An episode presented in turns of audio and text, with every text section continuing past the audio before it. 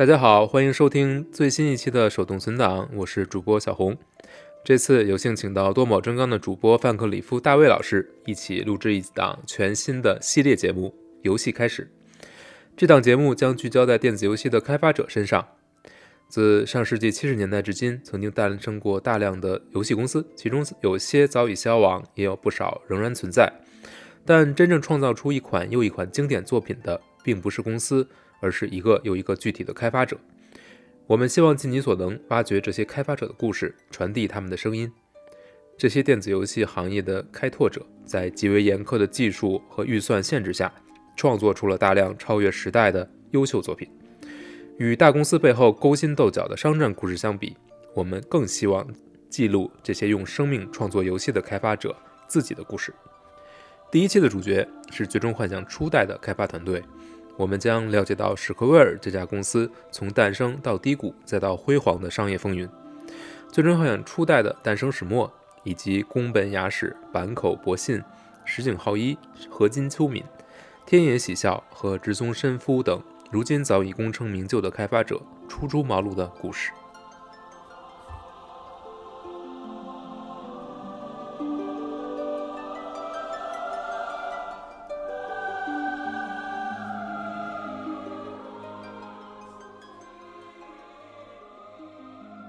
大家好，欢迎收听最新一期的手动存档，我是主播小红。这一次呢，我们请来了大家都非常熟悉、也非常喜欢的大卫老师做客，来给我们讲一讲一家嗯很知名的游戏厂商的呃故事。呃，大卫老师跟大家打个招呼。呃，大家好，我是范克里夫大卫啊。这个主要是因为之前。呃，正好十一月份连续有两次游戏展哈，我们这个 VPlay 啊，还有就是核聚变，我们其实，在展后都跟 Red 一起，我们呃做了线下的分享啊。其实这个分享当然主要是关于日本的早期的游戏开发者，还有就是。啊，Game Boy 视觉史啊，这两本书。当然，说到早期开发者中，我们分配，我们也分享了很多奇怪的这个日本的游戏厂商早期的故事。嗯，所以想在这里，嗯，可能有个新的系列啊。对对对，我们准备做一个关于游戏开发商的一个系列，谈谈可能大家都非常熟悉的一些，不管是日本的还是欧美的游戏开发商。他们嗯，早期尤其是最开始成立的契机是什么？怎么能够发展到现在？我觉得这个也是可能现在很多呃年轻一点的玩家不太清楚的故事吧。我觉得让大家了解一下还挺好的。可以看到每家企业它创立之初它的一些基因是什么，可能跟他们现在的发展情况也会很有关系。嗯，对，其实就是你你现在怎么变成这样了，是吧？这都是有原因的。对，嗯呃，第一家公司其实就是我们在活动现场里也有提到的一个，嗯，著名的厂家，就是史克威尔艾尼克斯的，它的主要一半儿哈，就是史克威尔这个这个公司。嗯，其实主要也是想借这个机会，因为之前预言学还出过一本书，就是，嗯，最终幻想的那个二十五周年的纪念的一套书，就是终极典藏。典藏全书，典藏全书其实里面，嗯，多多少少聊到了一些关于这个开发商嘛，就是史克威尔他们的，也不能算是发家史吧，就是因为第一本是讲的是一代到六代是吧？就是在所谓的这个我们当时所说的那次世代，对吧？就是六十四位的次世代之前的这些作品，当然一代是最重要的，但是在一代发行之前，其实。嗯，史克威尔已经存在了挺长时间的了，应该算是。嗯嗯，就他自己的历史来说，其实，呃，虽然看起来也只有几年哈，但其实前面经历了，嗯，种种就是莫名其妙的这个事件。当然，他的基因其实比其他的厂商要，又不是很一样，因为，嗯，他的老板其实是一个，是一个阔老的儿子，就是一个。是个富二代一个富二代啊。然后他年纪不小了，其实他当时他是五五七年生的嘛，是生在日本的四国，嗯啊，就是本岛外的这么一个一个地区，就是德德岛县德岛市，嗯啊，就是这这个人就是宫本雅史嘛，嗯。然后其实他家里的这这些大量的这个财富都是由他的父亲，啊，在这个日本二战战败以后呢，就是，呃，逐步积累起来的。呃，为什么呢？因为德岛这个地方，呃，和很多日本其他的城市有点像，就是在大战期间呢，呃，它遭到了轰炸，然后整个城市基本上是被夷为平地了，因为当时它是一个重要的。呃，农产品的一个产地，就是对为为这个军队啊提供了很多后后援，所以它被列为了一个比较合适的轰炸目标。那么它被炸毁了以后，其实，在战后这个城市就反而获得了一个比较重建说呢相当好的重建基础，因为什么都没有了，什么都没有了以后，就是嗯，它的现代化的进程反而呢就是更利于规划更快，后发优势，对它有个后发优势，所以老宫本其实就是在这个时候。啊，等于是战后在六三年的时候，他自己开了一家这个一个电力公司，其实是那个电力公司叫电友社，电就是电力的电，友是朋友的友。啊，这个公司其实啊，当然这个人也很会记，很会钻营。其实就是他和四国当地的这个电力公司，四国电力公司和四国银行其实都是特别紧密的，有他的战略合作的伙伴关系。哦，然后他其实当时因为日本正处于这个当时，呃，池田勇人啊，日本首相的池田勇人，他他的内阁就是池田内阁呢，当时野心很大，他想在因为当时奥运会就要在日本召开，嗯，呃，因为战后日本的经济重建其实也相当比较成功嘛，在六三年的这个时候，正好是处于他的这个一个所谓的国民所得倍增计划，国民所得就是国民收入，就是他希。对，希望能把这个国民收入翻一倍，十年里面。然后呢，还有就是碰到了奥运会，奥运会其实当时对日本的经济提振其实是大有推进的。六一九六四年，然后新干线在这之前也是配套建成，其实它当时整个社会是处于一个向上的一个这么一个 上升期的阶段。嗯，然后电影社它的这个借这个风头，就是德岛市在大力的这个啊发展它的电力网啊，各种重建工作。啊，建设工作是蒸蒸日上，就是老宫本赚的，就是已经是钵满盆满了，就基本上赚赚到了几倍的花完的钱。哦，然后呢，就是宫本雅史，其实他就是，嗯，就是有些人出生在罗马是吧？罗马建立在高高的山巅之上，而我就在罗马城的正中心，这种感觉啊。呃，他他其实也是一个，就是呃，很继承他父亲这个生意头脑的这么一个，他是个聪明人。他是早稻有钱又聪明，又有钱又聪明，对，他是早稻田大学毕业的。嗯，那么就是 大部分人嘛，就是说，如果以呃我们现在普通平民的标准来说，庶民的标准来说，是吧？嗯，大学毕业以后就应该去打工生活，但是宫本雅史决定呢，他要靠投资生活，所以这个起点就跟别人不太一样。是这看到看到这里，感觉就是就是眼泪从嘴角流了下来，是吧？这，嗯嗯，这个人呢特别好玩，他的。呃，他其实最先想做的一个领域是他自己特别感兴趣的一个领域，就是女装啊，就是女性成衣啊，就是想想做服装品牌，想做服装品牌。但是呢，他当时研究了日本的这个嗯消费潮流，因为当时日本八十年代嘛，就是个人电脑，就是微微机、微电脑正在嗯走向民间。嗯，他研究了一下，发现就是说做女性成衣，其实他能赚到钱，但是他如果想赚大钱的话，他最好还是把钱投到这个个人电脑市场里去。嗯，当然他就虽然家里很富有，但是还是想更富有。对，就是想再赚更多的钱，就是那个像滚雪球一样的把自己家业做大。嗯嗯，而且他不缺不缺钱嘛，就是他有试错的成本，就是有人兜底，他可以放手一试。那他将来说。啊，虽然他本人对这个电脑的软件其实是一窍不通的，但是他研究了以后发现，哦，这么多就是说呃领域可以接入到这个电脑这个这个东西，所以将来一定是电脑软件的天下，就是我可以靠 出售这个优秀的电脑软件做赚的赚的可能比他父亲还多，而在他作为投资者嘛，因为他本身他不懂电脑技术，但是。他觉得就是我只要有钱，我就可以雇到嗯比较优秀的程序工程师，软件呢是让会做的人来帮我做啊就可以了。所以嗯他其实是在一九八三年的时候呢，呃，跑到神奈川县，就是我们所说的这个横滨市啊，当时是关东的一个大城市啊，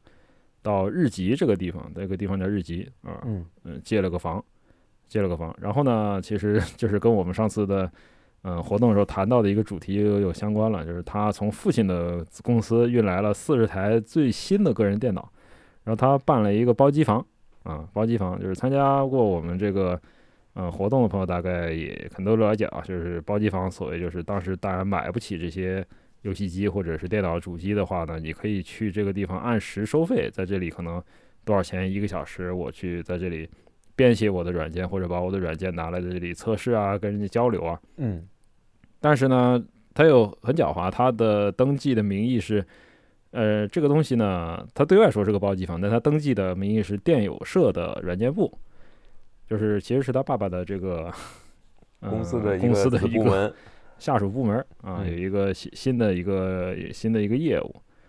呃，他的如意算盘打得非常好啊，因为当时呢，日吉这个地方是日本比较有名的一个名牌大学，叫庆云艺术大学的校区。嗯啊，庆应艺术，呃，日本可能是这种政经啊这方面的，呃，人才比较多啊、像呃一直以来就是一万日元上印的这个 这个人，其实就跟这个学校大有关系，就是负责预级。嗯啊，就是这个地方是搞钱的地方。哦，然后呢，他当时想啊，这肯定会有优秀的学生来包机编程和测试，啊，学生可能是对开发有兴趣，但他们没钱嘛，所以都可以嗯到我这个地方来啊，用我的机器啊，到时候看准了，我从里面找一些比较优秀的人给我当我的员工就可以了，我这公司不就就是这个班子不就拉起来了吗？而且呢，还他还有一个就是希望能够就是说把大家稳住，让大家不要离开这个地方，所以他还设立了会员制，就是你只要订阅订阅制订阅制，就是你只要买了我的会员呢，你就可以随意的上机，不限时间，有点耳熟啊。就是一个一个很有心机的富二代，对，一个非常有心机的富二代啊。嗯但是呢，呃，其实轻易的学生来的特别少。那当然，那个学校的学生可能对他这个包机房没什么兴趣。但这个地方还有一个学校叫横滨国立大，横滨国立大学啊。这个这里的学生其实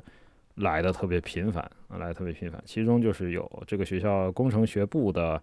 两个人，对，后来对他的公司也是居功至伟吧，就是坂口博信和田中弘道。哦，这两位，对，这这两个人就是横滨国立大学的学生，当时是被他的这个呃包机房吸引来的。啊，包括国信后来也提到嘛，就是说，嗯、在书里呃也有说，他说我听说呢，我住在横滨，但是横滨就有一个非常不错的电脑包机房，那就跑过去看看啊，看到店里的很多一台台机器呢，它背靠墙摆在那里啊，按小时收费。嗯而当时呢，电脑又很贵，呃个人买不起啊。嗯，当时呢，就是除了我们这个学 我们这个学校以外呢，当地还有一家名牌大学啊，但那个嗯就是这轻艺艺术嘛，但是它是高端的私立大学，跟我们可能不太一样。对，很多大学生到店里其实是横滨国立大学的学生会比较多。啊，可能他也猜中了，庆应的学生自己就可以买了，嗯，也会去，但可能相对富一些吧，可能。嗯然后就是他说，他就猜想这个包机房的老板肯定是想把这里最后办成一个软件公司啊，嗯不是这么简单。啊，其实坂口博信，大家其实对他很熟悉了，他现在应该还是活跃在开发第一线，最近好像还在做自己的游戏产品吧，虽然推出的速度嗯不是很快啊。嗯而这人特别好玩儿是，他小时候其实，嗯，他的梦想其实并不是做电子游戏，他其实从小是想当音乐家的，因嗯为他有钢琴的基础，从小练钢琴啊、弹琴什么的，然后到了中学就练这个玩民谣吉他，呃是一个挺挺有意思的人。但是呢，他当时对电子游戏其实是毫无兴趣的。但是在大学的时候，他选了电子工程和计算机专业嘛，他是工程学部。啊，这个时候他第一次用到这个 Apple Apple 二，就是苹果二这个个人电脑，然后他玩了巫术和创世纪啊这两个，这两个应该算是欧欧美的这种角色扮演游戏吧，比较经典的。然后就是他本来想就是了解一下，看看这些软件有什么新奇之处，就是没想到呢，就是游戏害人啊，是吧？就是一下就 啊，一下就沉迷其中。嗯，然后呢，最后发现就是说，呃，因为那个时候可能，呃，电电脑的呃游戏的程序还是比较开放，就是他，呃，他还有他学会使用存档编辑器，然后呢，就是他第一个学会的就是金手指，然后，嗯，都是不学好啊，都是。对，有些同志笑得跟一朵花一样，是吧？是最近是不是经常用，是吧？嗯，就是他学会呢，可怎么能行呢？对，就是第一个使用的成果就是调出了无限的，在游戏里调出无限金钱，哇，就是很开心。就是他在学这个摆弄这个编辑器的时候，其实他就掌握了，呃，游戏程序编程的一个基本的原理，还有就是游戏的一个运作的一个流程。那么那时候他就说。哎，我也可以制作类似的一个一一些游戏软件，然后可能拿去跟别人分享啊，它作为我的一个作品。呃，后来他就用 Basic 这个程序呢，就是制作了一款冒险游戏啊，这是第一次触电。那同时呢，就是呃宫本雅史啊，他这个包机房的业务做了几个月之后呢，他觉得时机是不是已经成熟了啊？然后他就在杂志上发这个英雄榜。正式就是说，其实告诉大家，哎，我其实是来求贤的啊，希望，嗯，对软件开发有兴趣的呃学生朋友们能到我这边来，就是我们一起，啊，它的广告语是一起来制作电影一样的游戏吧，啊，就是知道史克威尔历史的可能会对这句话有一些 不一样的理解，是吧？对对，的确做出了电影一样的游戏，然而，是吧？啊，做出了游戏一样的电影，嗯，对，然后。就没有然后了，对，啊，而坂口博信其实当时还没毕业啊，他在找这个实习机会呢，一看到这个广告就知道啊，我是猜中了嘛，就是，嗯，他想，而且我当时学就是他自己哈学的是 Basic 语言，嗯，他觉得他这个其实是半路出家，那他觉得我如果去顶尖的这个软件公司呢，人家也不一定会要我，而且就是说。嗯，可能他的这个学校，他可能也不是太有自信，就是竞争力可能不是，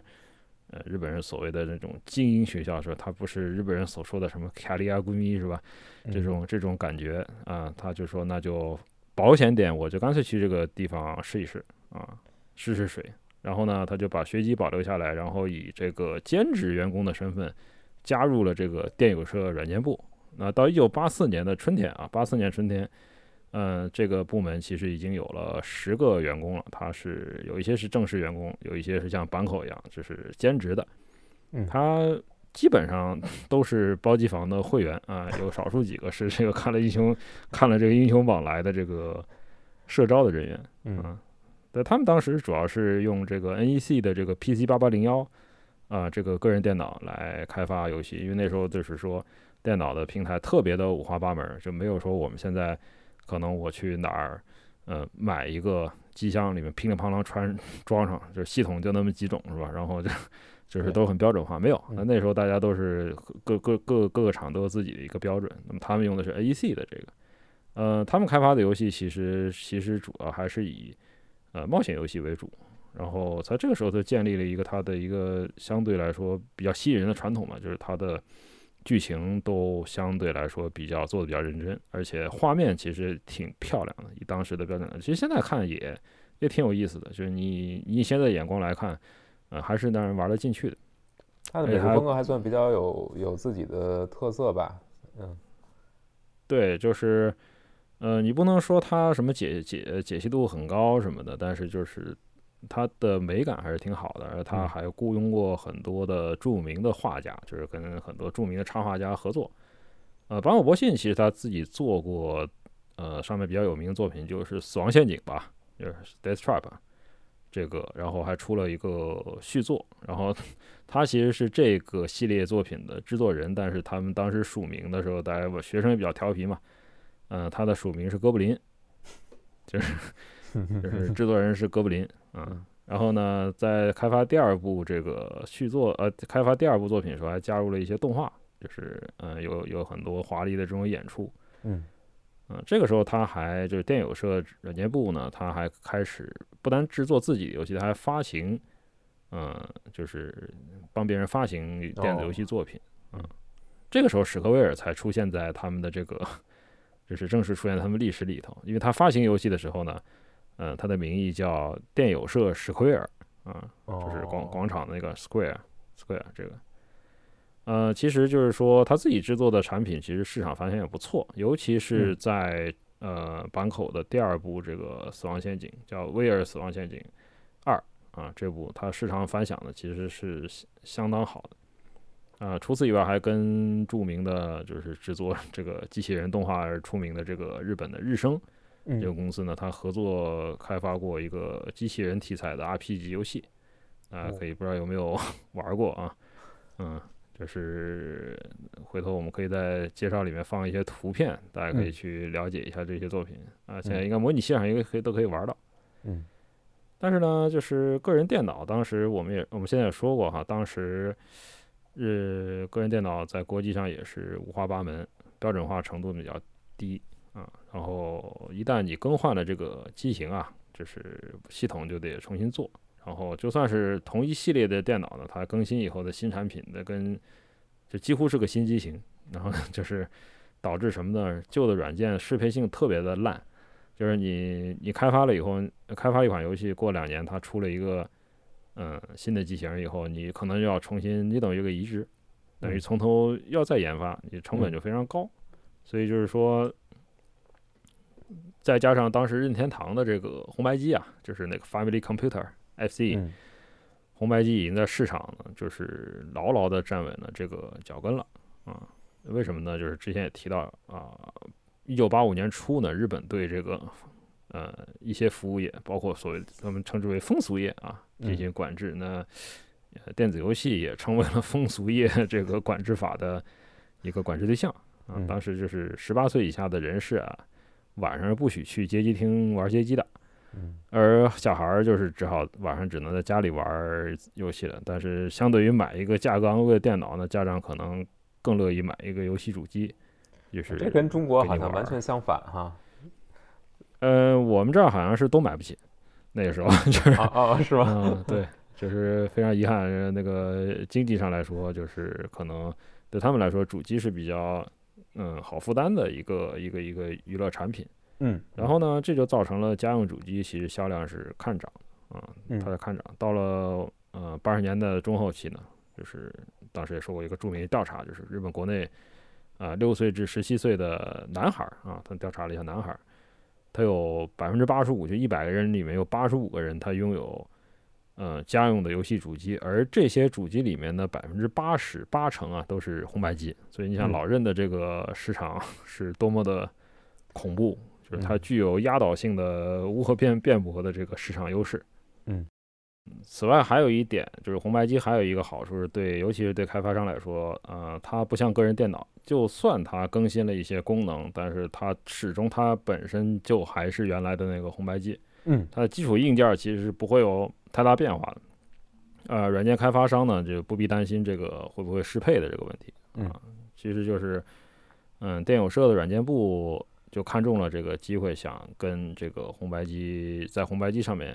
嗯，另图发展。那从一九八五年开始，就是他就成为了任天堂的一个被许可人了，啊、就是开始开发红白机的游戏。嗯，又过了一年多哈，就是一九八六年的九月呢，宫本雅史，嗯，就正式的独立开始运作这个公司了。就是他出钱从父亲手中买下了这个电友社软件部，啊，不知道钱是是不是他父亲给的啊？就是 这个操作 这个一通操作猛如虎，是吧？对，嗯，然后正式成立了一个独立的游戏公司啊，它正式更名为就叫史克威尔软件啊嗯，Square Soft 啊，他自己担任这个总裁，而坂口博信呢，就是他出任软件研发部门的部长啊，不容易啊，他非常年轻，那时候其实他的学籍还在大学里头，他其实还没有从大学正式的就是毕业啊，他就已嗯经成为了一个 新兴的一个嗯，怎么说软件企业的一个部门的负责人了。所以这个时候，大家都看得出，就是创立之初开始啊，这个史克威尔这公司其实就跟同时期的厂商呢特别不一样，它的经营理念是完全不同的。嗯。嗯，像其他的游戏开发公司呢，嗯，可能每一个游戏作品可能他都会有，就是一个人来全盘负责，就是一个嗯。开发者，他就嗯。嗯从头到尾都是他个人的一个独立创作，啊，早期的游戏很多是这样。但是宫本雅史其实他不懂电脑，但是他的商业嗅觉告诉他说，这种作坊形式啊，你你在一定状况下是可以小打小闹是可以，但是呢，就是说，嗯，随着行业不断发展，其实一个游戏的各个部分，比如说程序，嗯呃，美术啊、世界观的设计，呃，剧本儿，呃，音频的设计，还有就是玩法设计这些，其实你靠一个人是不能涵盖这么多的领域的，所以嗯必须呃这些每一个它的侧面都需要有专门的人才呢进行开发，嗯否则的话，你的游戏的整体的质量是上不去的。嗯所以史克威尔进行游戏开发的时候是团队制，就是也一个团队里面有好多个开发者，每个开发者负责自己的一块儿啊，大家合力来制作这个游戏。其实史克威尔开发的团队其实就是有好多开发小组，是以这嗯种团队形式来组成的。每个小组呢有个组长，嗯，但是就是游戏项目 它具体的一个大的走向是由这个。嗯，组长来设想的，然后让组员们发挥自己的实力，把这个产品呢嗯开发完成。嗯，呃，其实它里面就是当时存在着 A 组和 B 组。那 A 组是坂口博信领衔当组长，那 B 组就是嗯田中弘道是他嗯的同学，也是同年加入史克威尔的这么一个人来来领导。那独立以后，其实史克威尔呢，他还压注压在这个任天堂同一年啊，八六年推出的这个红白机磁碟系统。这个其嗯实，嗯、之前在红白机的相关的书和呃游戏结束这本书里面都提到过哈，就是这个磁碟系统其实它应该是可擦写的。嗯、当时史克威尔联合了另外有六家这个软件游戏软件的开发商，他牵头成立一个叫游戏呃磁碟游戏原创组织，嗯，这么一个一个一个团体，嗯，叫 Disc Original Group，嗯缩写缩写就是 DOG，就是 DOG 啊。其实这六家公司也是从这个 PC，就是个人电脑的这个软件领域跳过来的嗯啊，基本上都是开发 RPG 啊这种啊角色扮演啊冒险游戏为主。当时呢，其实这些公司没有和任天堂签约，所以呢，就是啊，虽然作品的知识产权都是这些 DOG 成员各自保保有的，但是呢，史克威尔要有史克威尔统一 DOG 的名义呢，才能发行在红白机上面。但是呢，呃，这个压压注后来历史证明是惨败，因为他们 DOG 成立以后呢，连续做了十一款这个磁碟系统游戏，呃，基本上都卖不出去，就是商商业销量非常惨淡。但其实就是不说这个软件吧，就是红白机的磁碟系统呢，它本身也有很多问题。嗯、它虽然这个系统一九八六年推出以后呢，就这一年就卖出了二百万台，但是磁碟这个这个这个介质它有很多优势啊，比如容量很大啊，然后的成本比较低啊，但是呢发售以后呢，就是因为卡带的这个技术迭代快太快了，然后它这个优势就立马就马上就消失了，就等于是一上场就立即就变得特别疲软。呃，另外就是当时。嗯，因为后来有比如说世嘉五代这些性能更好的其他的这个竞争对手的冲击呢，它逐渐的变成了一个鸡肋式的一个产品。呃，而 DOG 也是受害者之一吧，像它推出很多游戏，啊、没一款大卖，而付出了很多的成本，然后也影响到史克威尔的营业收入。嗯、到最后其实他当时是濒临破产，就是他这个企业已经运作不下去了。嗯嗯，运作不下去了。他当时呢，大家可以看出来，就是，嗯，他成立史克威尔，宫本雅史成立史克威尔公司的时候呢，他的办公室设在这个银座，东京的银座，是日本当时呃泡沫 泡沫全盛的时，泡沫经济全盛时代，这是地价高昂到让人无法理解的这么一个地方，嗯很有面子。但是呢，只风光了一年，呃，一年以后呢，他们就搬到这个玉图厅去了，就是相对便宜的一个地方，而且他们连办公室都租不了，他们只能搬到居民楼里去办公，就是搬 搬到别人的这个小公寓里头，大家在闷在里面去嗯去开发游戏。而这个坂口博信也面临了一个很大的危机，因为就是第一是产品屡屡失败，导致他他觉得我是不是不适合做一个游戏开发者啊？这个是不是这条路是不是选错了？再加上呢，就是他如果再不决定是不是回去继续进修呢，他的大学的学籍就要作废。嗯，那这时候就是进退维谷啊，其实就是坂口博信和史奎尔两个人两一个人一个公司是一样，他都走到了绝境之中。他当时也说呢，就是说就我个人而言啊，这个坂口博信这么说的，我已经快要失去继续大学学业的资格了啊，所以我觉得呢，这个时候我必须有所成就，否则来不及了。当时我们在红白机上推出了很多游戏，但是没有一款大卖。我开始觉得我不是干游戏编剧的这块料，啊，就是他已经产生了很严重的自我自我怀疑。啊，就在这个低谷的时候呢，呃，坂口向公司高层呢提出了一个新的策划案，嗯，就是可能是最后一搏的这种感觉。这个策划案叫《战斗幻想》，它叫 Fighting Fantasy。啊，也是 FF，但它前面是战斗啊，战斗幻想啊，这是一个 RPG 的就是角色扮演的游戏。那玩家可以操作四个游戏角色啊，然后它是一个嗯奇幻风格的一个虚虚构的一个游戏世界。呃，其实他还是很传统，呃，杀死敌人，然后积累的很多经验，然后提升等级，变得越来越强，最后打败一个邪恶的头目，然后 拯救了世界，然后救回了公主啊，就这么一个。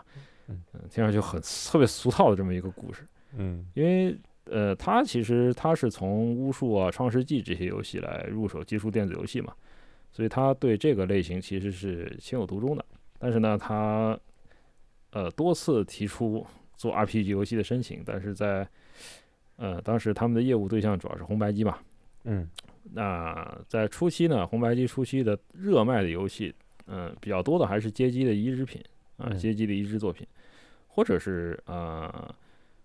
就是飞行射击啊、短平快的平台动作呀、打斗啊这些。嗯。而 RPG 游戏呢，第一呢，它的文字量相当大，而它的系统也比较复杂。嗯。嗯，而且最要命的就是它不是很方便用当时的这个游戏手柄来进行游玩，在电脑上可能是另外一个景象啊，但是在红白机上可能不是这样。嗯。而且呢，往往需要加入这个存档功能，因为你这样的游戏不可能说我半小时哗哗哗，我把这个世界拯救了，我我通关了。而这种游戏其实是起源于 PC 平台的，你存储很方便，对吧？在红白机上，你你你怎么做这样？你要额外的增加一些硬件上的支持。然后在红白机上面，当时没有特别热卖的这个呃角色扮演游戏出现，嗯，所以呢，就是史克威尔的高层啊，之前一直是。嗯，给他抗拒，对，很抗拒，给他开给他开红灯，逼他的稿，就是他的开发申请逼过很多次了。嗯，那史克威尔当时还是专注于制作，就是说，比如说图像层面比较漂亮的这些游戏，对吧？让大家一下就能获得 短短平快的这个刺激。嗯，呃，但是当时 有一款游戏呢，呃，改变了他们的业界对这个角色扮演游戏的。在主机上的这种成见啊，就是一九八六年推出的《勇者斗恶龙》。《勇者斗恶龙》其实是它是由 Trainsoft 开发的吧？这款游戏，呃，当时，是开发啊，由酷井雄二和中村光一这两个，就是也是大佬领衔创作啊。但是它是由艾尼克斯来发行推出的，在红白机上面，呃，将它其实是把这个巫术和创世纪这种西方的。呃，角色扮演游戏的这些规则做了一个简化，嗯啊，然后它很适配这个手柄的操控，你用一个手柄就可以玩得很舒服。而且呢，在游戏卡带里它加入电池，那解决了你的这个存档的问题，就是你可以 呃每天慢慢腾腾的呃升级你的人物，然后去打败这些坏人。对，呃，知道电知道电池没电，对，知道电池没电，然后就彻底完蛋。对，嗯。那宫崎雄二自己这个人呢，他其实当时在《少年少年跳跃》就《少年 Jump》这个杂志上面，他自己有个专栏的，就是也是近水楼台吧，就他专门撰写这个红白机相关的一个专栏。呃，而这个游戏的角色哈，《勇者斗恶龙》的这个游戏的角色由鸟山明设计啊。当时他的《龙珠》这部作品正在这个《少年跳跃》上面很非常火热的在连载。啊，经过这个杂志，因为这个杂志其实它是发行量非常大的一个呃一个漫画刊物嘛。经过他的大力的宣推呢，这个《勇者斗恶龙》最后终于在日本的国内呢掀起了热潮啊。它售出了超过了一百五十万份卡带，这个在当时也是非常不可思议的一个一个销量。呃，它其实奠定了它自己作为日本的国民游戏的一个地位一个地位。啊，看到《勇者斗恶龙》的成功呢，史克威尔的高层终于觉得，嗯，我们是不是可以尝试一下，就是让坂口啊来做这样一款游戏啊，为这个啊战斗幻想的这个项目呢开绿灯，嗯，啊，允许他向全公司进行一个概念展示，就是说我们要做这么一个项目，呃，由他去自由的去征集员工，但是呢，就是这次演示和 招兵买马，这是简直是灾难一样。啊，坂口博信后来自己回忆说，哈，就是，呃，我跟田中弘道各带一个组啊，我们两个组呢，组长要向公司展示自己想做的游戏啊。我展示了这个《最终幻想》的概念原型，当时还叫《战斗幻想》。嗯，展示完了以后呢，只有三个人自愿报名加入这个这个项目，而隔壁田中弘道的这个 B 组有二十个人加入，然后他后来也承认哈，因为第一呢，就是首先坂口他自己做的产品。在商业层面之前基本上都是失败作品，大家不看好他，不看好他。第二个呢，他自己也说，就是我自己的过错，对不起啊，这都是年轻时犯下的错误，是吧？因为呃，我在公司里声名狼藉啊，因为 对，因为他是一个非常严厉的一个领导，就是可能对下属会觉得他很苛刻，嗯啊，然后做出来的游戏呢又卖不动。啊，然后你又要求员工全身心投入开发啊，以创作作品的态度来制作游戏，而不是来纯打工赚一份钱。但是你自己又没有一个相应的，就是你你你凭什么对吧？凭什么说动你的员工？你凭什么让我卷？对，然后就是你都特别尴尬，特别尴尬的时候，员工全涌到别的组去了啊。但是呢，加上他一只有四个人嘛，哎呀，这不行，说四个人怎么做游戏做不出来啊？所以要求呢，就跟公司说，哎，不行不好意思啊，那个给给点人吧，这个多少给一点是吧？给一点支持。后来呢，就是公司啊，把这个石井浩一和河金秋敏呢，啊，就是等于是把他们推进了这个推进了这个团队。嗯。呃，这两个人其实是作为策划加入这个战斗幻想项目。嗯。嗯，他们后来其实呃各自开创了。嗯，两个也是经久不衰的日本的就是 JRP 级的经典的系列吧，就是石井浩一系他后来开辟的《圣剑传说》系列，和金秋敏沙他创立的沙家，啊，这都是名声响当当的，后来的也是大作，还在持续有新作推出嘛？嗯，对，还生命力还挺强的，对，可能是日本的这个游戏开发就是它比较封闭吧，可能就是它自有一套自己的循环系统，对，这这 IP 的生命力还可以，还可以。然后坂口博信对石井浩一的印象呢特别深，因为石井浩一这个人特别有有特点。他当时来史克威尔，他面试的职务是制作人，我是想当制作人的，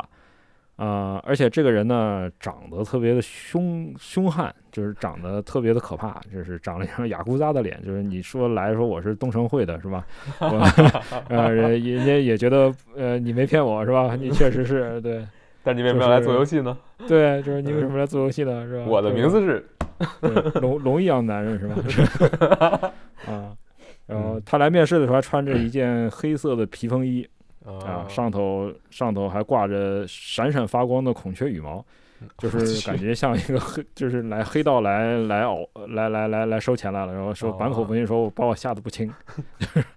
什么情况？为什么为什么会有这样的一个人呢？后来打开，因为他带了作品嘛，嗯。结果他打开这个大佬的作品集呢，发现里面全都是超可爱的画风的画作，就是反差极其的反差大，嗯，反差太大了，说让我大受震撼。这是后来呢，就是因为石井浩一其实，嗯，他创作了很多经典像比如说陆星鸟，哦，好可爱，还有莫古力，好可爱，嗯，但是是这样一个，就是天哪，这样这样一位这个大非常可。外表非常可怕的大佬创作出来的，就是说实在是反差反差非常大，就是大家呃可能后面我们会有照片在这个时间轴后面，大家可以看一下，非非常的有意思。而何金何金秋敏这个人呢，他是东京工业大学毕业的啊，这个人呢是一个特别沉迷于跑团的一个老炮。我去，对，就是都是这一组都是什么人？都是。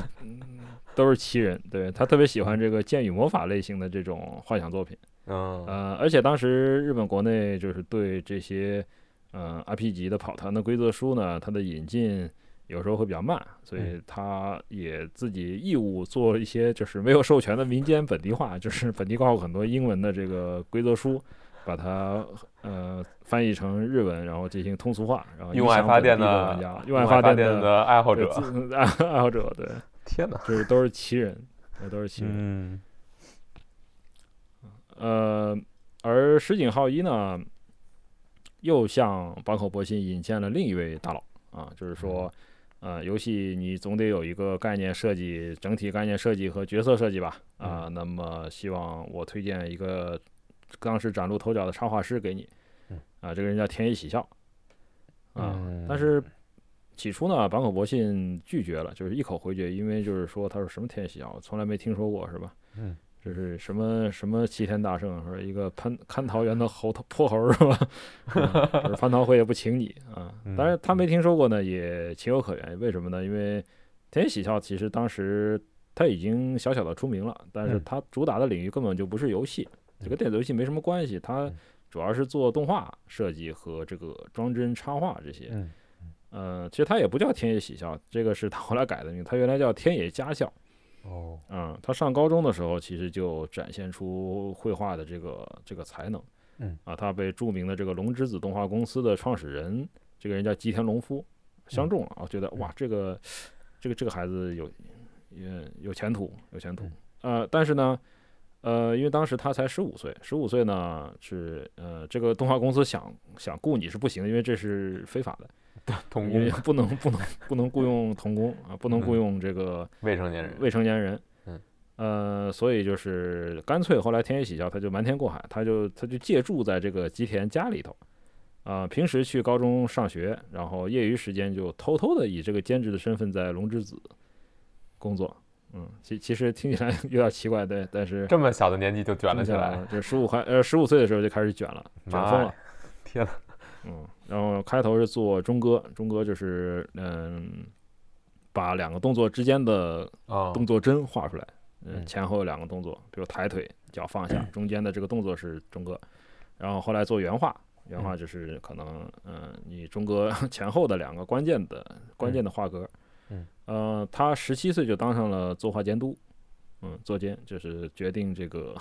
决定这个原画的中哥的前后镜头的这么一个角色。还没有成年就啊成为了作画监督，对，然后还负责动画角色的设计，后来就专攻这个角色设计了。呃，一九八二年呢，他就推出了《龙之子》，就单飞了，他成为了独立艺术家。啊、后来就改名叫天野喜孝，叫天野喜孝。其实他担任角色设计的动画呢，嗯、有两部我们国内在很早以前引进过。嗯呃，其中一部是七十年代的一个很有名的作品，就是《Time 波港》，就是《时间飞船》。嗯，《时间飞船》是一九九四年辽艺翻译译制引进的，在电视上面就是我们国内电视上播映啊。辽艺当时引进过很多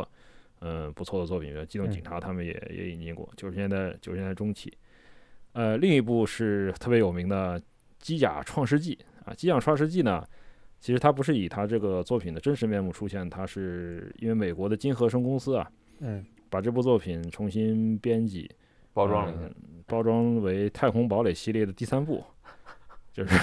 新生一代啊，这是一九九一年是上海电视台呃译制引进的，就是大家看的这个《太空堡垒》第三部里的这个角色设计，其实就是有天元喜孝参加。哦，呃，他那个挺有特点，就他那个摩托车可以变成一个装甲装在人的身上啊，这这么一个奇怪的设定。啊嗯然后，一九八三年开始呢，就是他还为这个日本的作家，就是居地秀行，他的吸血鬼题材的一个科幻小说，呃，绘制插画和封面，就是很有名。这个小说叫《吸血鬼猎人 D》，呃，他嗯讲的是非常好看，对，特别有意思。它有动画片，对小说也非常好玩儿啊嗯，就是他他他把对动画片又血腥又暴力，嗯，对，但是推荐大家观看。对，嗯。他其实，在早期一九八五年呢，呃，《吸血鬼猎人 D》出过 OVA 动画，对啊，这个时候角色设计其实就是由这个天野喜孝来担任的啊嗯，呃，这部作品其实也是推荐大家观看一下啊，非非常的非常的非常的棒啊。对，非常棒，但是呢，在当时他的领域跟游戏其实不太沾边儿。然后坂口博信说没听说过这个人，对吧？没听说过这个人。结果后来呢，他回忆说，就是石井浩一说啊，我推荐这个人来做角色设计啊。后来呢，我说没听过这人名字呀，不知道这是谁。后来呢，石井浩一呢就给他看了几张这个从杂志上剪下来的插画，他把它拿下来给给坂口说，嗯，你觉得这个风格怎么样啊？坂口说哇，好啊，这棒，牛逼，说这个就是我们要的这个画风。后来石井浩一说，这就是天野喜孝画的。啊，就是你没听说过他，但是你觉得他的画风是不是不错？非常好，非常好。然后就是在机缘巧合之下，就是《最终幻想》这个系列和天野喜孝好几十年吧，他的缘分就正式的开始了。对，啊，那这个时候就是策划啊人齐了，我们有了相当厉害的美术啊，但还需要有配乐和编剧。嗯，啊，配乐其实是也是史克威尔的一个八六年入职的一个老员工，就是。直松伸夫来担任的啊，就是他是被坂口博信拉到这个拉到这个组里来为这个呃新的这个作品谱曲。嗯，那直松伸夫其实他也是他也没有接受过特别专业的音乐教育。嗯，他十一二岁的时候开始学钢琴，其实不是不是特别的早。嗯，其实他这个人原本的梦想是成为一名职业摔跤手，就是在在这个 在在。在摔跤台上把对手压得稀烂，是吧？这但是不知道为什么最后成为了一个这么优秀的作曲家。他其实他进史克威尔也很特殊，他的背景，他是在音像店打工那个时候，然后嗯接了另一个史克威尔的雇员发出来的外包，就是外包，请你做个音乐。没想到误打误撞，最后进了史克威尔，而坂口博信是兼职员工。这个时候，直从神夫已经是一个全职的员工了。啊。对，然后他就是坂口说：“那请你帮个忙吧。”然后他就一口气写了好几十、好几十首曲子，让他来挑。呃，其中最著名的这个《水晶序曲》，就是我们开场，还有就是现在大家可以听到这个曲子呢。嗯，呃，只花了十分钟就写完了，只花十分钟写完，然后一直沿用到现在，就基本上每一座都可以听到这个，包括像网络游戏对吧？F 十四一开头给你讲这个海德林的故事。嗯。他都会在这个乐曲下面，就是一听到就知道，哇，这是最终幻想的故事要开始。嗯，但是东神夫后来很谦虚啊，他说啊，我现在想起来啊，这个这首曲子会在十几部作品中一直用到。既然是这样，就十分钟写出来啊，让我怪难为情的。嗯，对，呃，但是呢，嗯，怎么说呢？我只能说。说十几部，其实凡尔赛凡尔赛的玫瑰已经成熟了，是吧？就是过于凡尔赛了，对。十几部说的有点有点有点有点谦虚了，可不止，有点谦虚了，可不止。这个系列各种作品不都是这个吗？对啊，你那么多手游不都也都是都是这个吗？嗯，哎，可能有时候创作就是就是这个样子吧，就是你越想意想不到的东西，可能越有生命力。就是，嗯，怎么说呢？有了就是有了，对。妙手我得之，妙手我得。对，但是说到剧本啊，嗯，说到剧本，这个故事大纲是坂口博信自己啊，他已经有了一个初步的设计，但是具体的世界观和脚本啊，还需要专门的编剧来撰写。那么当时这些内容出自当时一个知名的编剧，就是四田宪史啊，由他来撰写啊。这个人呢，他也是曾经在龙之子动画。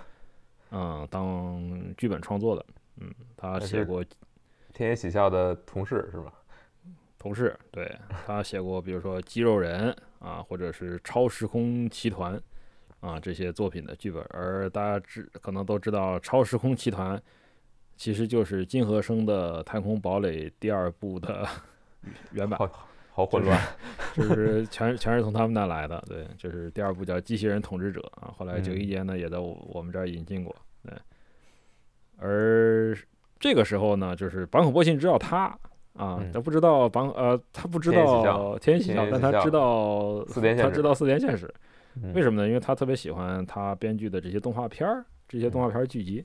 所以就是呃自己亲自去约他见面。嗯，见了第二天呢，就急不可耐的说：“那您要不到史克威尔来工作吧？”啊，就是 有点有点老哥有点有点急哈，对，有点直接。他是坐在人家的公司里面说直接挖角是吗？当面挖角？呃，可可能是打电话吧。我觉得当面挖角这也过过于社牛了。而且呢，他提出了一个非常感感性的一个要求，就是说，呃，我想制作一款能让玩家落泪的作品啊，你能帮我们吗？啊，就是四年现实后来回忆说呢。嗯，我当时觉得很奇怪，就是我当时根本不知道电子游戏能不能让人落泪，对。但是呢，但是坂口的话呢打动了我，决定就是说，那我就到你们公司去看一看，你们到底能做出一个什么样的作品来。所以其实他构思了《最终幻想》的整个的世界观。我觉得坂口国信这这这这一出是从宫本雅史学来的，对不对？对。就是主打主打就是一个直截了当、开门见山，是吧？嗯嗯，某种意义上来说，他其实是个挺成功的组长，我觉得，至少能把这些人拉到队伍里。就是在怎么说呢，在在这种传统的这种剑与魔法世界，他是一个非常好的佣兵头子，对吧？就是一般什么佣兵团头子不都是这样的人吗？嗯，对，嗯。然后四田其实他提出了一个很重要的设定，就是水晶啊。嗯，他他建立的这个世界其实建立在水晶的力量上，而这个世界其实是一个有自己的意志和自己的思想一个世界。嗯嗯，就也也特别飞哈，但是现在现在看，嗯，我觉得挺有道理。就它虽然每一座主题不一样，但基本上遵从这么一个这么一个技术设定。对，而且我打初代的时候，我的一个最大的感觉就是这故事好像好复杂呀。就是大家穿越来穿越去，还有时空穿越的要素在里边嘛？嗯啊，对你这剧透了啊！没玩过一代的朋友们，对，就他其实加入了当时很多怎么说呢？嗯，就是科幻奇幻不分家时候的一些设定，就比如说，嗯，时间的旅行，嗯，但是你又是在一个会魔法的，大家会魔法的一个世界，然后这个世界里又存在着很多。动力机械，对吧？就是嗯，就是所有东西都糅合在一块儿，就形成了这么一个特别有趣的这么一个一个世界观。嗯嗯，可能他当时第一次玩 这个游戏的玩家，可能真的是很震撼，因为确实是很另类。就是说，嗯，巫术其实里面有类似这样的设定，但是在日本的当时的这些游戏里面，就这么完整的构建出这么一个，嗯，怎么说呢？就是直到最后还给你不断惊喜的产品，确实是，嗯。不多，而且他做的有很多创新的地方，还嗯，嗯，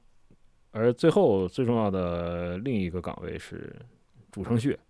嗯。啊，就是你没有没你没有程序工程师，你这个游戏跑不起来啊，你需要有写代码的人，嗯，而很罕见的就是这个作品的主程序不是日本人，啊，他是一个伊朗的工程师，啊，伊朗的工程师就是很有名的纳希尔吉贝利，对啊。这个这个人好像出身很显赫哈，他跟伊朗的王室是有血缘关系的，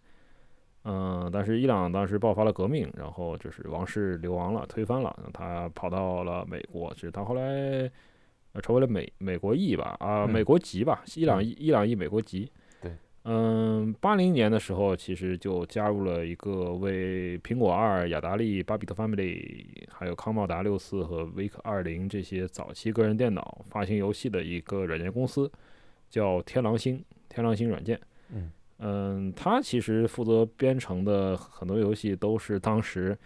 嗯，早期电脑特别有名的作品，甚至后来就是连乔治呃约翰罗梅罗，就是毁灭战士的这个主创之一嘛，他也将吉贝利视作自己的一个偶像。嗯，就是他影响了很多当时的这个业界的年轻人。一九八二年，他离开了这个天狼星，创立了自己的一个软件公司，嗯，叫就叫以自己的名字命名，叫吉贝利软件。嗯，而当时呢，很不巧的是，过了一年，美国的。软件行游戏行业崩溃了，经历了 崩溃了，经历了雅达利冲击，嗯，然后就是他的软件公司也就破产了，迅速的倒闭，迅速的倒闭。但是呢，就是人家毕竟有积累，是吧？就是当时不知道从伊朗跑出来，说弄了几车皮的细软，是吧？就是也有的是钱，对吧？就是就是不公司破产怎么办呢？我去环游世界。然后看到这个时候，就是不争气的眼泪又从嘴角流了下来，是吧？这样说，你你们这帮业界的人，你们怎么回事儿，是吧？什么情况？然后就是他其实选择隐退了，找找感觉啊，到世界各地去看一看。然后过了三年才重出江湖。嗯也是个怪人嘛，反正就是特别奇怪，反正奇人总有一些奇奇怪的经历，是吧？嗯呃，他其实，在到日本其实是主要面见了任天堂和史克威尔。嗯想就是说当时三年后，一九八六年的时候，红白机崛起嘛，嗯，想一想看看能不能在红白机平台上，嗯、找点工作的机会。嗯，而坂口博信知道这个这个 大佬啊，他是他的崇拜者，啊马上向史克威尔大力的推荐这个纳希尔这个人。啊，两个人呢，其实他先后合作过两款游戏，在这个红白机平台。当时就是坂口觉得还挺成功的，就是因为他是他说嘛，我是纳希尔这个人的铁粉啊嗯。总裁把他招进公司以后呢，我想第一件事情不是跟他合作游戏，而是去找他签，给我多签几个名儿。嗯，而这个时候呢，纳希尔他没有做过角色扮演游戏的编程，所以嗯很多基础知识呢，他们都得慢慢的互相摸索而来，过程呢很艰辛。嗯，就打比方说呢，坂口说，呃，在这里呢，角色的 HP 就嗯生命生命值这 hit point hit points 会持续减少。嗯，那他就说 hit points 是什么东西？嗯说什么叫 hit points？他不是被打中了吗？打嗯被打中了，他为什么不倒地上呢？说他为什么还会站在那里嗯顶着别人打呢？嗯然后就过了一段时间说说，我解释不清，就是嗯说 就是鸡同鸭讲，就根本就不知道，就是没法沟通，就说放弃，就是说算了算了算了，就是您就是您爱怎么样怎么样，嗯。您就写写代码就行了，怎嗯。爱怎么爱怎么玩怎么玩，对。嗯。但是呢，其实就是他发现这个程序员是真正的天才，因为他虽然，嗯、可能他对游戏类型不了解，嗯。但是他很善于榨干红白机的机能，而又让他不至于崩溃，就是这这是非常非常难的，就是能把机能压榨到极致。呃，而每一次工作之余，会做一些小的技术演示给这个同事，他每个礼拜会展示一次，每个礼拜就大家都是看看魔法一样，就是 看魔术一样。我操，这个这个还能这样说啊？这个运算速度还能这样提升？嗯，就是包括微信说呢，其实他不是很喜欢，就是说你能不能把这些时间花在工作上，对吧？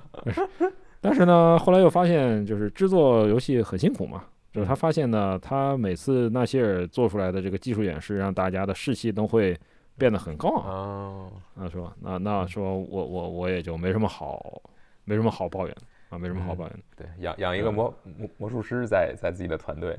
对对，就是养养一个 黑魔法师是吧？转转职过二十次的那个，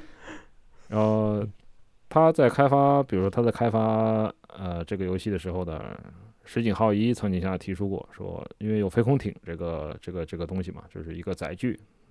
嗯，在画面上飞起来的时候，其实是非常的矮板的。当时石井浩一觉得不是很满意，就是说向坂口建议哈，说飞空艇我们移动的时候呢，能不能让地面上能看见它的影子？嗯因为这样就可以表示它在飞，因为是平面嘛。嗯呃，但是你有一个影子，就说明它它是漂浮在空中的。嗯那坂口说：“这怎么可能啊？说你这个我们这是一个八位游戏，你怎么可能达到这样嗯？”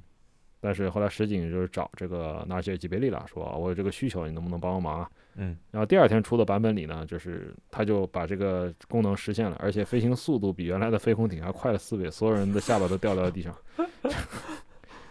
就是是人吗？是人类吗？怎么说呢？就是说，对，嗯就是也也不知道为什么会这样，但是它就是发生了。对，但是而且当时玩家玩到这呃拿到飞空艇的时候，那种高速移动的感觉，也是这个游戏一下火起来的一个很重要的原因之一。对，就是它很嗯流畅，就是没没有不会让你感觉到非常的拖累的这种感觉。其实这游戏现在你你玩儿也觉得它的节奏，嗯、其实还是挺适中的，就没有嗯那种让你在那等特别难受的那种感觉。嗯而这个时候呢，就是呃，战斗幻想其实已经更名为就叫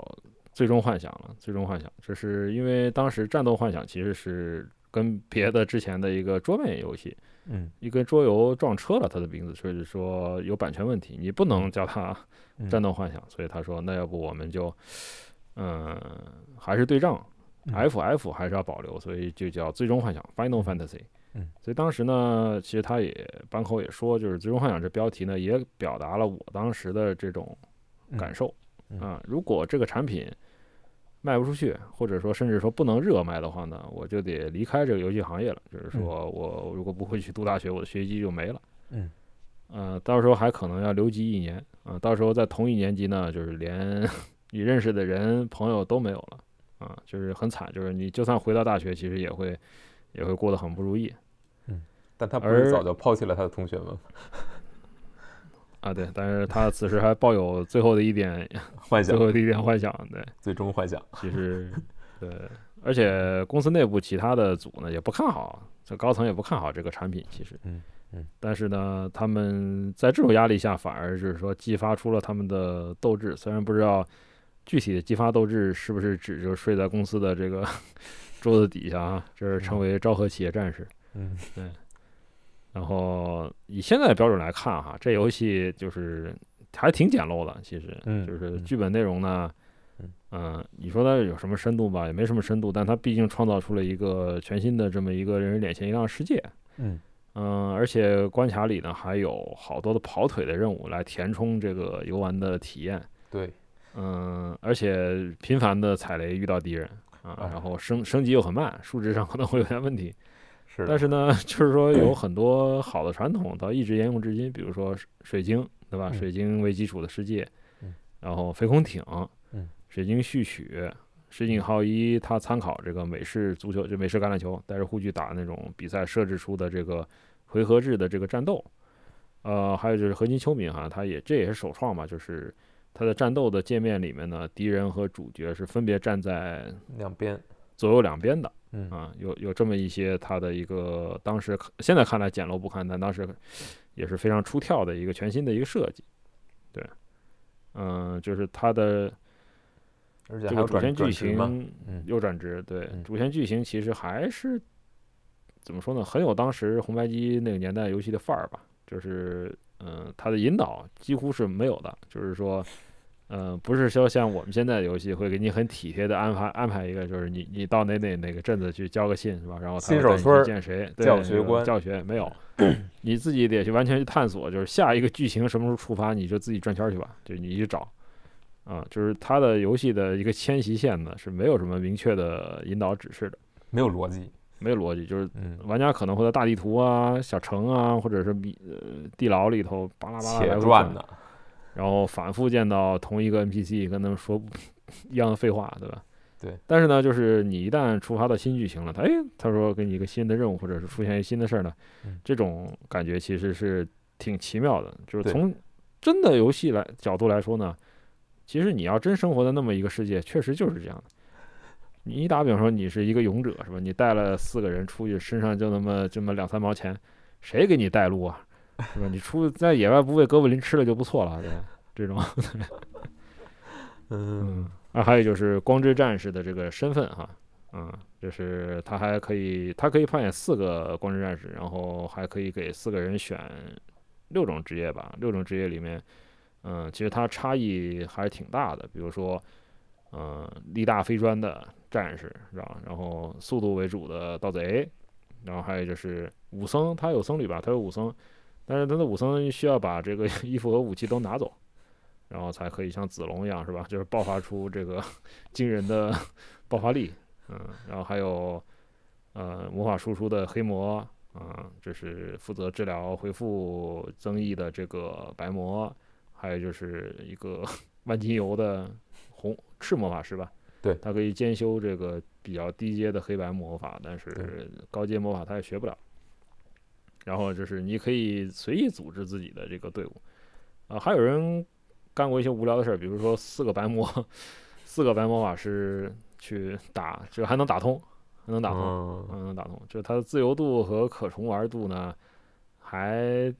挺高的，其实还挺高的。就还继承了原来的西方的 RPG 的一些这个自己排兵布阵啊，自己研究职业这些要素对还是留下来了。嗯对，它没给你太多限制。嗯呃，而且还有很多的，就是其实还是来自当时的这个《龙与地下城》的这个呃概念里的一些元素的相克，比如嗯说白魔，他打一般的活的敌人很难造成伤害，但是他用这个光明系的这种魔法打不死敌人，你就可以造成巨大的伤害，就是你嗯给僵尸进行治疗，然后他就会被打得很惨。啊，还有一些附魔武器。那个附魔武器拿过来以后，你拿到了，你就可以直接用当做魔法来使用啊。这其实也是源自这个西方角色的扮演游戏的。嗯嗯，另外就是一些著名的角色的这个产这个作品里其实已经露脸了，比如巴哈姆特啊，巴哈姆特在游戏里是一个呃转职 NPC，呃，你给他老鼠尾巴就可以 转职成这个比较高级的职业。那么就是它还有基于比如说船啊、大船、小船、飞空艇这种交通工具来解锁这个地图区域的这个设定呢，也挺巧妙的。对，其实呢，呃，在使用同一张大地图前提下呢，它限定了玩家你怎么移动的一个范围啊。你获得新道具以后呢，才能够深入过去你能看到但是你到不了的地方。这个其实给玩家带来了非常强的一个成就感啊，成就感。而且也是很巧妙的复用了地图，对，因为它的当时的机能就是你不能做的太太大了，这个游戏，对，但是你要在罗斯河里面做出道场来，对，呃，而且它在通过这个，比如说封闭这个内海，然后固定的这个港口的位置啊，嗯，限制飞空艇的着陆点啊，这些来确保你不会因为滥用这个交通工具而减少你游戏的一个探索的一个快乐程度。而且这个游戏就是你玩到最后，你会发现你对这个地形记得非常清楚，对，因为你不停的在这里走来走去，对，你你花了很多时间去找这个路，所以你对它记得特别清楚，嗯，然后就是其实你会感觉到冒险是在获得实质性进展的，然后它的探索感也非常的非常的好。而当时呢，就是很多其他的角色扮演游戏，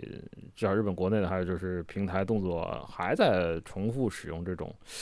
就是呃营救公主啊这种这种老套的戏码。但是其实救公主在《最终幻想》的这个初代里头，其实它只是一个给你介绍这个游戏新手村新手村的任务，这是一个新手开场。呃，你开场就是第一个任务就是从加兰德手里把公主救出来，然后后面才开始真正的一个冒险。嗯，然后就是你最后会告诉你，嗯，这个也很俗套啊，嗯，四天王是吧？四大天王，但四大天王一般都是五个人，就是你击败 你击败了这个四个混沌呢，然后 他就会告诉你，其实就是说，嗯，这个还这是一个时间魔咒，你要打破这个时间魔咒呢，你需要回到过去，嗯，回到过去击败这个加兰德，那就是就是。卡洛斯啊，把他击败以后，才可以打破这个循环。嗯，而最有意思的就是，其实这是很一个很老派奇想的一个一个设定。嗯，一个设定，它其实也是后面有一些系列的关键要素，其实也运用了这个。比如说，我觉得至少八代里面就运用的很好，对吧？就是两代几代人的故事交错重叠啊，然后。嗯，最后其实我记得当时他的这个设定是你击败了卡奥斯，他还会跟你有有对话，就告诉你你打败了我，你们在这个时代的存在也要消失了，就没有人会记得光之战士拯救了这个世界。所以他是还是在最后还是把这个往下深挖了一下的。嗯，而这个加兰德这个角色其实。他好像也是这个系列里面比较受欢迎的一个，因为反派塑造的好嘛，嗯，就会比较就会比较受大家的关注，嗯，后来甚至给他做了一个他的外传，就是对外传《天堂的异乡人》，嗯，对，讲这个人他是怎么变成这么一个这么一个角色的，呃，应该也发行了没多久吧，有嗯一两年吗？呃，差不，去，嗯，可能去年或者前年，因为我也打穿了，打穿了那个，你打穿了，哦，还 看着呢。对，对，我打穿了那个游戏，就还挺有意思的。它等于把，呃，初代的故事算是用一种另一种方式重新讲了一遍吧。嗯，是，啊，我我还欠着呢，啊，呃，没没没有那个，慢慢慢慢玩吧，没没时间，慢慢玩，嗯，没时间。那么他是其实费了很大劲啊，就是有这么多出色的开发人员把它做完了，但是呢，这还是第一步。你怎么把这个作品卖出去是一个大问题。首先你要宣发自己，就是说你要让读者呃玩家，他也是一些杂志的读者嘛，让他们知道有这么一款游戏要上市了。当时呢，他把这个小样 demo 卡带呢寄给这个 Family Computer 这个杂志。结果呢，那个杂志呢很不客气，就把这个盘给他退回来，卡带给他退回来，说我们不不报道你们这种游戏的，就是话说的非常难听。但是呢，只有这是另一个杂志《方比通》，嗯，他同意对《最终幻想》进行了报道。就是当然这个版本还没开发完成啊，只是一个一个一个过程中的版本。呃，但是就是说他还是这个杂志还是慧眼识珠。大幅版面报道了他，就是当时呢，就是他有一个呃 cross review，就是呃好几个编辑，嗯，四个编辑吧，他同时呃给四部新作打分，嗯，当时呢在这个页面上有《最终幻想》、洛克人，还有中山尾穗的心动高中啊，这是一个联动现实偶像的一个 恋爱偶像游戏，还有就是 Metal Gear 技术齿轮，四部，嗯，里面三部都是大家可能比较熟悉的。嗯，呃，那个心动高中我是不知道是什么，只是看过一些介绍，对，嗯，但是呢，最后就是可以看到，就是最终幻想获得了最高分评价，四个编辑两个打出了九分，两个打出了八分，嗯，而 Metal Gear 是两个六分，一个七分，一个五分，毕竟是不被承认的，嗯，对对对对。对，然后。呃，洛克人是两个七分，两个五分，就是相比之下，就是最终幻想是分数是特别特别高啊。然后，嗯，它上面还打出广告语，就是要买就买这个游戏。嗯，嚯，对，就是 大塞钱通，报塞钱通，名不虚传，坐实是吧？实锤，对。但是呢。还有一个最要命的问题就是，史克威尔是任天堂的第三方的被许可人，所以呢，他在制作这个卡带方面啊要冒险。嗯，为什么呢？因为当时的电子游戏行业实行的其实是剃刀模式，就是它是来自于吉列，就是做剃须刀的这么一个公司的经营策略。嗯，呃，他的策略是这样的，就是我卖一把剃刀的手柄以后呢。嗯。啊，其实手柄我，嗯，你这个一个手柄可以用好长时间，我不会再通过卖手柄给你获得利润，嗯，但是我是要靠不停的售卖和这个柄相配的这个刀片，因为刀片用一段时间就钝了嘛，嗯，是卖这个刀片来持续的获得利润的，而任天堂很清楚这个这个原理，嗯，而他们的红白机呢，在日本的国内和海外呢，都是一个非常优秀的平台，而且占据了特别大的市场份额，它是有销量保证的，对。呃，在八十年代中期，在美国哈，就是一个任天堂主机的持有者，平均呢，他要买七盒游戏卡带，在日本这个数量是十二盒。天在当时啊，每一盒的均价是四十美元，非常的贵，非常的昂贵。嗯。呃，成为任天堂的第三方被许可人呢，你意味着你跨进了这个大门，是吧？就是。欢迎来到这个现实世界，是吧？嗯，Welcome to the company，是吧？是，呃，你可以进入我们的平台的来销售你的软件，但是呢，当时不像现在，呃，不可能有大规模的数字贩售，就是我只要生成一个码，你就可以来下载我的游戏来激活，我有服务器存储就行了，没有。而软件厂商呢，没法自己来决定我做多少盘呃卡带来销售，为什么呢？因为任天堂。牢牢掌握着他们的命脉，就是游戏卡带的生产。首先呢，就是第三方的游戏要通过任天堂的评估，呃，质量过硬，你才能够获得生产卡带的许可。如果你的产品不行，连做都不给你做。对，嗯。而任天堂使用的是锁机，锁机的芯片，嗯，就是它卡带呢必须安装相应的芯片，所以软件开发商必须要向任天堂来订购这些呃专用的游戏卡带，而且。起订一万盒，呃，其实是挺霸王的一个条款了，对对。而卡带呢，由任天堂在京都嗯制作完成，呃之后呢，然后厂商再以每一盒九美元到十四美元的这个价格呢，向任天堂来买买入，啊买入呢，呃制作前要预售呃预付一半货款，然后出货前要提前付清所有的尾款。而且呢，不许不许退货，不许退货，啊，这个霸王家真是就是买到以后呢，包括是仓储啊、物流啊、销售啊这些成本和风险都是要由第三方被许可人承担的。所以呢，或者是说后者啊，就是这些被许可人会一般把卡带价格翻倍卖给这个经销商，嗯，然后经销商呢再翻倍来零售，所以玩家购入的价格就是最低也要三十美元，嗯最高的话呢，甚至要到五十五美元。嗯嗯，因为当时啊，呃，一美元呢是兑换大约一百四十日元，嗯所以呢，就是就算宣传层面到位了，坂口博信还要面临一个生产预算的限制，因为嗯老板就会觉得你要订购太多的卡带，就我的风险很大，卖不掉怎么办？卖不掉全砸手里了。对。然后史克威尔当时最早呢就决定说，那你这个《最终幻想》我就做二十万盘，二十万盒卡带。嗯。呃，当然要先支付钱给任天堂，嗯，而且最要命的就是第三方被许可人，他在每年能上红白机的游戏数量上还是有限量的，嗯而且这些供货数量啊、上市时间啊、发售价都在任天堂手里面 啊，都在任天堂手里面。所以呢，就是而且啊、除了所有的这些成本以外呢，啊、每一次销售任天堂要抽取百分之十的许可费还 对，老山那有点太狠了。是吃干抹净是吧？这是对史克威尔面临的很大的风险。就是嗯即便如此啊，就是就算就算一路开绿灯呢，卡嗯带的生产周期是长达两三个月的，就是不是说我拿了以后马上就能来。嗯，换言之呢，就是说还有一个风险就是这游戏如果热卖了怎么办？嗯，如果我们指定二十万盒，那一嗯旦游戏大卖了以后啊，需求上档，你是没办法保证你能从老任手里得到卡带补货的。嗯你这个时候如果补不到货，那你的库存就上不了，上不了库存，最佳销售窗口就过了。嗯等你这个热潮过去以后，你再上架，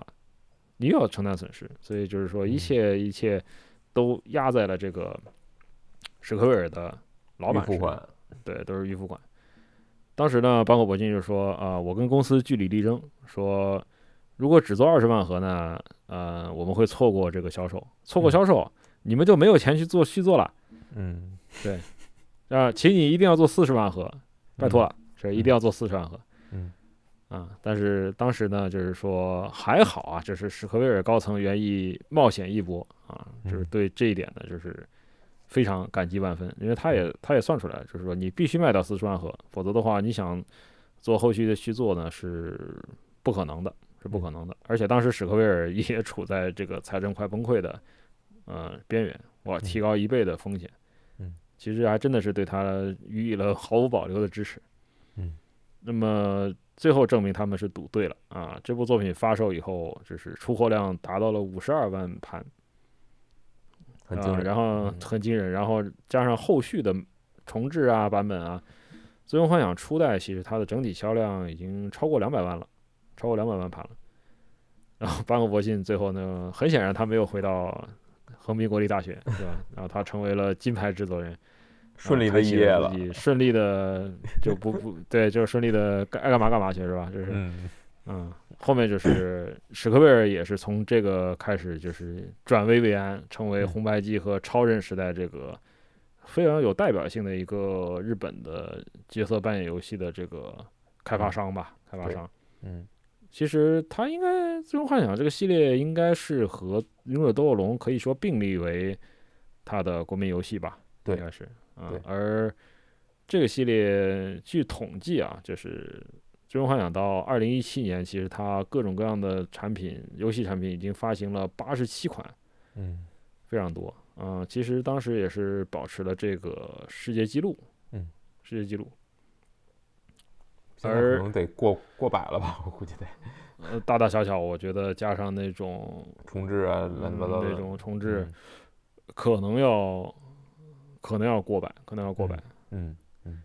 也非常神奇吧。就是说，当时坂口博信就是说，当时他们也是因为这个压力非常大的这个心态，就是就破罐破摔了，所以把嗯所有能做的东西全做这个游戏里头，反而就是促成了自己的一个一个成功，就是说。不留任何的东西，什么像现在很多，比如说游戏啊，嗯嗯，戏剧啊，他不做完是吧？嗯留一留一尾巴，我们嗯还要做续作。他当时没有这么没有这个闲情逸致，能嗯做的全都做进去，反而促成了一个特别怎么说呢？嗯，不可思议的这么一个很励志的一个成功故事吧。对，嗯呃，《最终幻想》其实到后来持续的出续作嘛，它到一九九一年七月呢，这个时候他已经出了四部作品了，就出到四了，嗯总销量已经超过了四百五十万盒，啊，史克威尔当时准备上市，而就在公司上市前啊，就是宫本雅史抛出了 抛出了重重磅炸弹，嗯这个这位老板说呢，啊、我办公司的时候啊，我就做好了准备啊，嗯到了三十五岁呢，就去干新的事业。嗯嗯、现在我实现了我的梦想啊，这是 这是他一九九二年他就辞掉了这个史克威尔的社长的职务啊，哦终于进入了自己向往已久的女装业界。嗯，推出了一系列女装品牌，他是现在是后来是女装成衣大佬啊。后来就是投资各种各样的东西，什么呃，可能去日本朋友会有时候会看到一个二手转卖店，它里面卖什么票啊，嗯、转卖包包啊，或者是贵重金属啊，或者是那个手表这些东西。这个这个商店叫大黑屋，嗯那也是他投资的。嗯哦他其实投资事业非常成功啊。他虽然离开，他现在虽然不是史克威尔的社长，但他他自己还是史克威尔艾尼克斯的大股东之一。嗯啊，那除此除了这个游戏和二手交易以外，他还做房地产。嗯啊，就是业务已经拓展到不可知的这个领域了。嗯而坂口博信其实除了后来一直主持这个《最终幻想》系列以外，他还做过一些其他的游戏作品。我记得《时空之轮》他应该参与过。对嗯。嗯，还有已经销声匿迹的一个 IP，但是我还挺喜欢的，就是《继承前夜》，嗯哎 那个是他呀？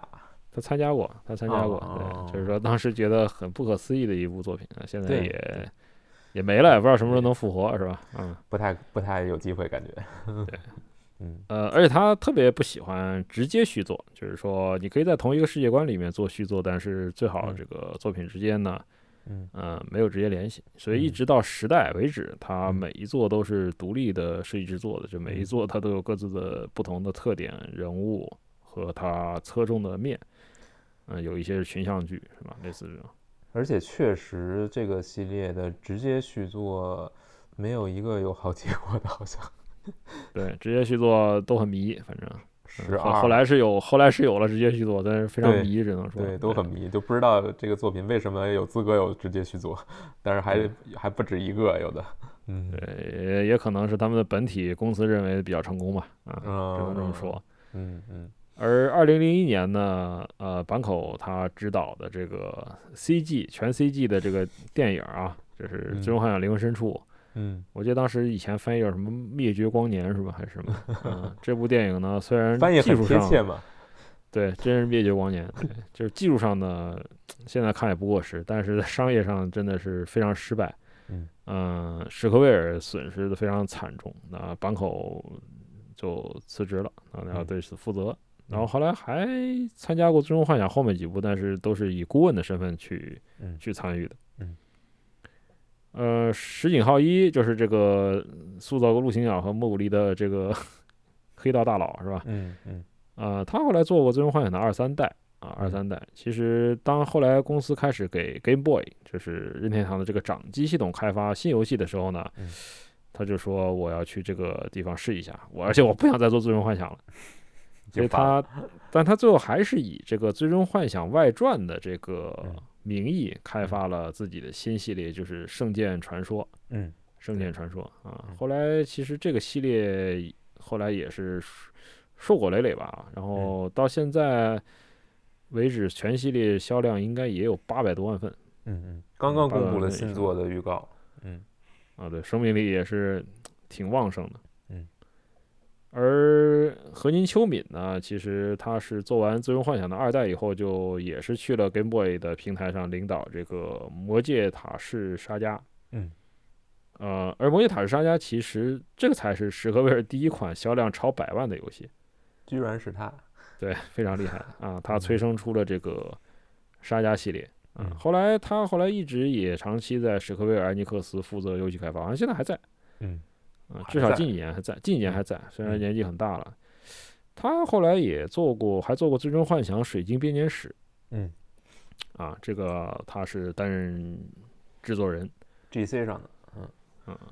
而直松伸夫、田喜孝不用说了哈，后面还是一直参与这个深度参与好多的这个自由幻想系列作品。呃，直松伸夫应该还参加过《时空之轮》。对嗯，田野喜孝还做过史克威尔的另一个很有名的作品，就是《前线任务》，是吧？呃，在里面担任过一些角色设定的这个、就工作。对。而最神奇的就是这个作品，最后我们要说到一个，就是顶天立地的巨佬，就是纳西尔吉贝利啊，这个老兄也是个神人，就是嗯他后来做过《最终幻想》二三代的主声啊，《圣剑传说》二代的主声也是他。但是呢，一九九三年《圣剑传说二》发行了以后呢，他就离开了史克威尔。嗯，他干嘛去了呢？呃，又去环游世界了。就是世界有点大，是吧？啊，您嗯您老师没玩够，对。然后呢，就是结束了环游世界之旅之后，他就隐居了。